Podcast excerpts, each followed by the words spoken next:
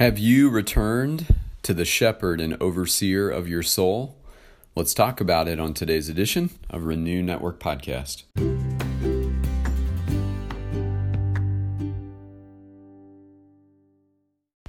Good morning, my friends. We're picking up today in 1 Peter chapter 2. Going to be reading verses 21 through 25, finishing the chapter, and then moving into chapter 3. Um, before we get into the text, uh, which builds on the idea that Peter established starting in verse 11 about living godly lives in a secular world, in a, in a world uh, that does not revere, honor, and respect God. Um, he will be finishing out uh, that section uh, today and then tomorrow as we get into the first part of chapter 3. Uh, but before we get into the text, uh, it is our practice uh, to spend some time in the Father's presence. Heavenly Father, we love you. We thank you this day for your love, grace, and mercy. We thank you, Lord God, that you're speaking through your word now, as always, into the hearts of believing people who are committed to following you. Father, we pray that you would tune us in to what you want to say, that we would have hearts that are ready to hear and apply uh, the teachings of your word as your spirit is working through it. We love you, Lord, and we give you thanks on this beautiful day. Uh, we honor you, we glorify you, we praise you, we adore you. Uh, you're worthy of all that we can offer and more. And uh, we give you thanks for all that you are and all that you've done for us. And you're truly a good, good Father, and we're grateful. In your name, amen. All right, this is 1 Peter 2 21 through 25. To this you were called because Christ suffered for you, leaving you an example that you should follow in his steps. He committed no sin, and no deceit was found in his mouth. When they hurled insults at him, he did not retaliate. When he suffered, he made no threats. Instead, he entrusted himself to him who judges justly. He himself bore our sins in his body on the cross so that we might die to sins and live for righteousness. By his wounds you have been healed. For you were like sheep going astray, but now you have returned to the shepherd and overseer of your souls. This is a powerful passage. Um, it builds on yesterday's passage uh, particularly the final thought in verse 20, where Peter said, But how is it to your credit if you receive a beating for doing wrong and endure it? But if you suffer for doing good and you endure it, this is commendable before God. To this you were called. Now, we don't like the idea uh, that being a follower of Christ is sometimes the call to suffering, but in reality it is. We suffer for the sake of others. We suffer the persecution uh, of those who walk in the way of Jesus. Uh, we suffer um, the lashing of some people's tongues as they make fun of and deride our faith.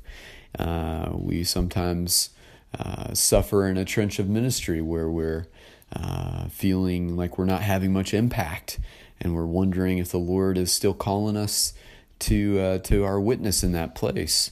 Um, our suffering uh, for Jesus, for God, is commendable because we are following after the example of Christ, and we were called to follow after the example of Christ because Christ suffered for us, leaving us an example to follow in. Uh, Peter goes on and explains Jesus' life. He committed no sin, and no deceit was found in his mouth. And he's actually quoting prophecy there. In the next several verses, he's quoting prophecy. Uh, in verse 22, that matches up with. Um, uh, some teachings in Isaiah. They hurled insults at him. He did not retaliate. When he suffered, he made no threats. Instead, he entrusted himself to him who judges justly. Now, if we really would follow uh, in his steps as our chief example, then we too, no matter what came at us as we're living for Jesus, then we too would entrust ourselves to God who judges justly. God will sort it all out in the end. We don't have to be the ones that sort it out. We don't have to be the ones that keep accounts. We just need to devote ourselves to God and to his ways in the world and to going where he sends us and doing what he calls us to do. Um, that's the real call on our lives. And we trust the outcome to God. He'll he'll um, dish it all out as it needs to be uh, in the end. And Jesus did the same. He trusted uh, that if he stayed on mission, if he stayed on purpose, if he was following after the heart of God, that God would figure it all out. God is the one who judges justly. Jesus himself bore our sins in his body on the cross. He took our penalty, he paid the price so that we might die to sins and live for righteousness. He set us free, he redeemed us so that we might be useful vessels for the kingdom of God, that we might walk in the mercy and freedom and grace of the cross, so that we might have impact for the kingdom and win lives to the kingdom. Uh, so that as we go home to be with Jesus, we leave behind a legacy of faith where others have come to know Jesus because of our witness.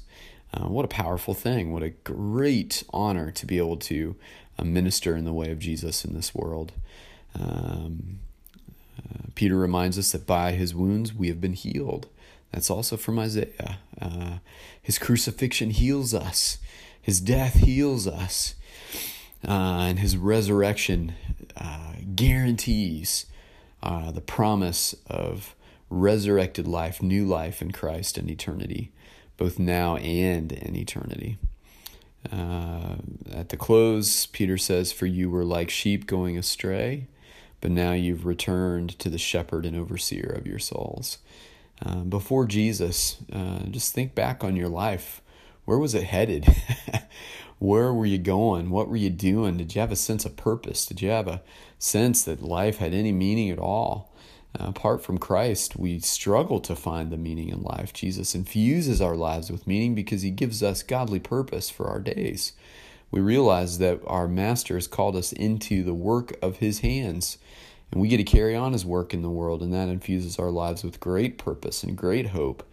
And we carry on in the way of Jesus, following his example to reach others with the message of the gospel. And we'll see others turning back like uh, we did to the shepherd and overseer of their souls, our great and loving Lord Jesus Christ. Have you made that turn? Have you honestly made that turn of repentance? Have you turned from an active life of sin and really turned toward Jesus and submitted your will and your ways to Him? It's a good life when you surrender uh, your your will and your ways to Jesus. It will never fail you, and He will always, always honor your desire to walk in His ways as you live a surrendered life before Him. All right, my friends, challenged by these words as always and grateful for them. Thanks for taking time out of your day to study, and we'll get caught up again tomorrow, Lord willing. God bless.